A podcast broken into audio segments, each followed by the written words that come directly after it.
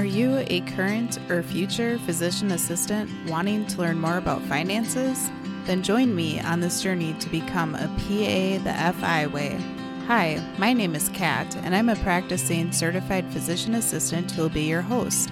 It took me five years after I started practicing medicine as a PA to thoroughly dive into my personal finances after I discovered the concept of financial independence. I want to use what I have learned to help you avoid some of the financial mistakes that I have made while sharing some of the financial wins that I have had along the way. Join me as we discuss financial strategies to guide you to becoming a physician assistant on the way to financial independence.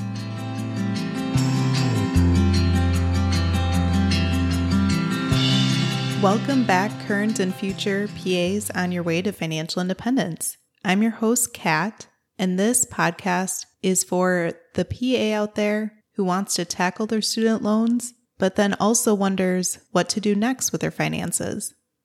Before we dive into today's episode about market timing and opportunity cost, I wanted to share that I had a recent schedule change at work. So going forward, the PA the FI Way podcast will be moving from releasing new episodes on Thursdays to Fridays instead. I'm looking forward to helping provide the jumpstart and motivation that you need with these future episodes to wrap up your work week and kick off your weekends.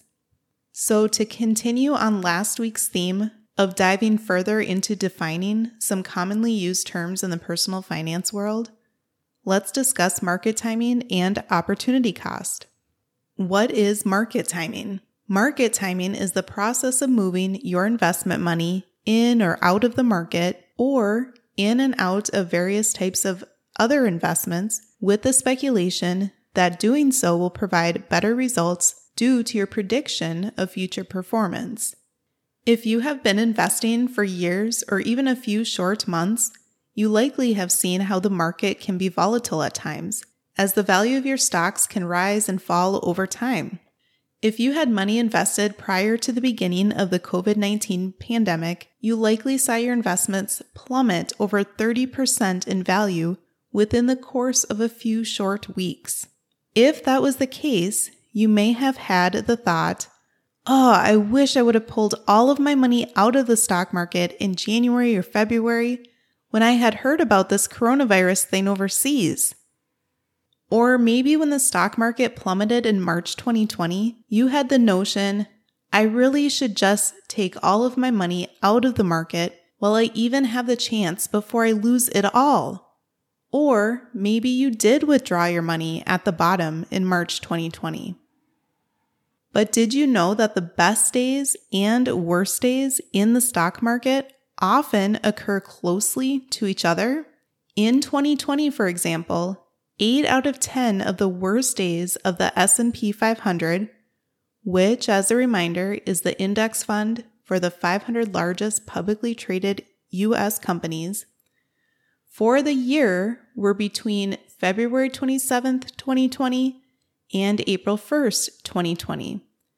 Then the 10 best days of 2020 occurred within a narrow window of March 2nd, 2020 to April 8th, 2020. In fact, the 10 best days and the 10 worst days of 2020 all occurred within one week of each other. Talk about volatility. Market timing is the opposite of the long term buy and hold strategy that those in the financial independence community endorse.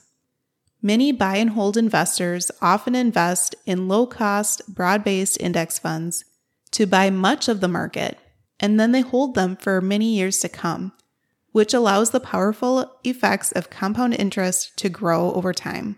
Investing in index funds can be done at an incredibly low cost. But if you try to time the market, there are often additional costs via transaction fees and commissions that you would have to pay when you hop in and out of the market. Another disadvantage of timing the market is that you have to constantly be watching the market to decide when to buy and when to sell. In order to time the market well, you have to be right on both occasions, both when you buy new purchases of a stock and when you sell it. Being right twice can be really hard to do when you are trying to time the market. Many fund managers try to actively invest by timing the market to try to beat the index to try to attract more customers.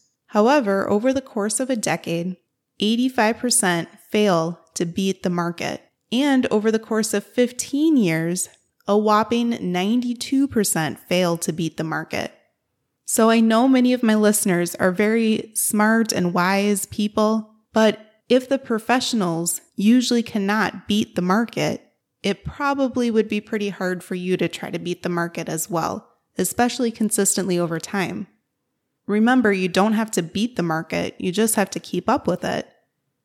So now that we've talked about market timing, you now can understand the phrase time in the market beats timing the market. So let's move on to opportunity cost. Opportunity cost is the cost associated with not going with one option, but rather choosing another option that turns out to provide less benefit. Since we all don't have the benefit of hindsight or a crystal ball when we are about to make a decision, you have to weigh the pros and cons using what you think may happen after you research and analyze the situation. For example, you may be presented with various options to choose between throughout your life, such as whether or not to sell your house and move, or whether or not you should change specialties as a PA, or whether you should invest in one particular type of an investment or another. Making pros and cons lists could help you make a decision, but also trying to consider the missed opportunity about not choosing one option over another may further help you in your decision making process. In regards to your personal finance decisions as you pursue financial independence, consider the opportunity cost of these decisions throughout your life. For example, what would the opportunity cost be of investing in funds with high fees versus low cost index funds? Or how about keeping a large amount of cash in your bank account versus putting that money to work in the stock market? Or what if you were taking your sweet time paying off your student loans and having the amount of interest that you'll pay over time be more versus trying to pay off your student loan debt quickly by overpaying on the payments? Let's review a couple of examples of how opportunity cost could work. Let's first review student loans. Let's say that you graduate PA school with $120,000 in debt.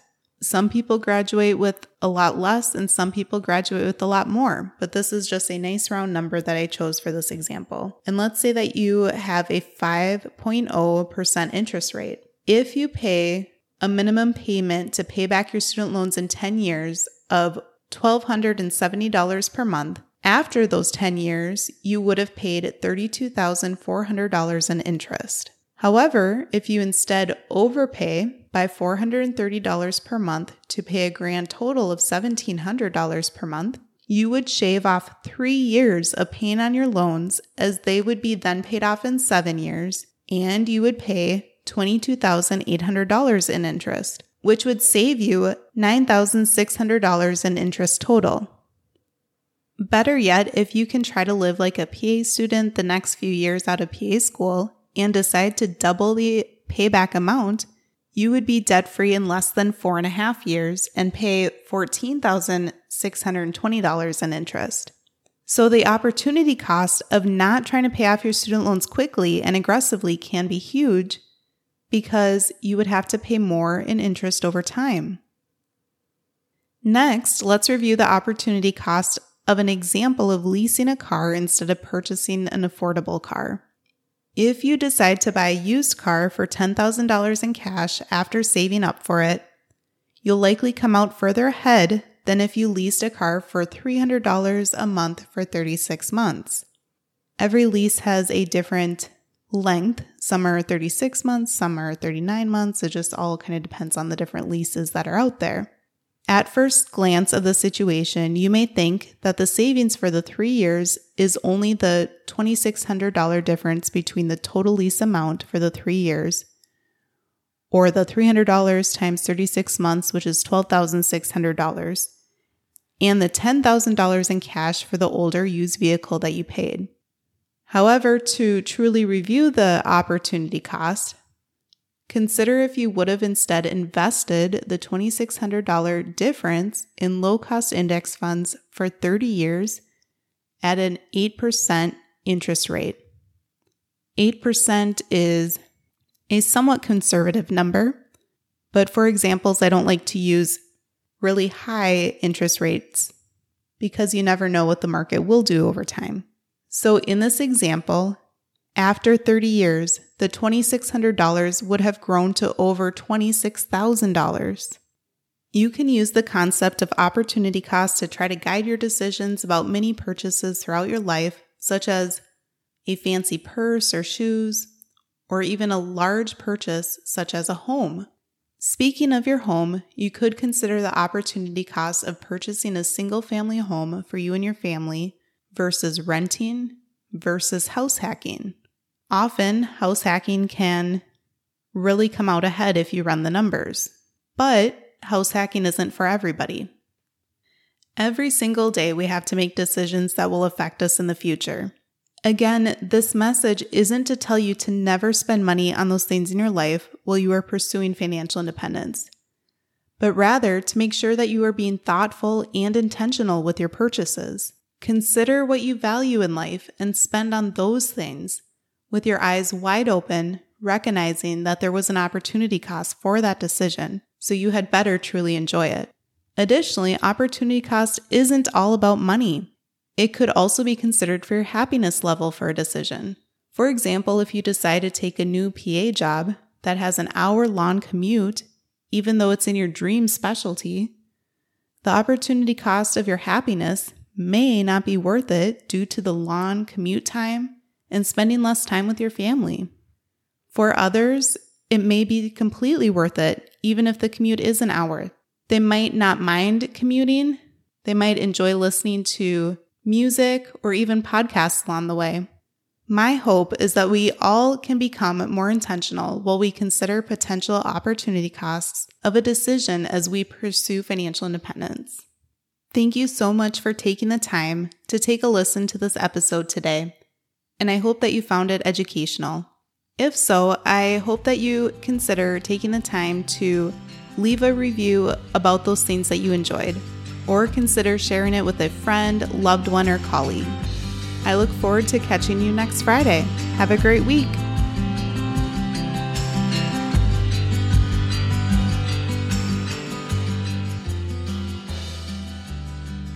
Thank you for tuning in, and I hope that you decide to continue to join me along this journey of becoming a PA the FI way.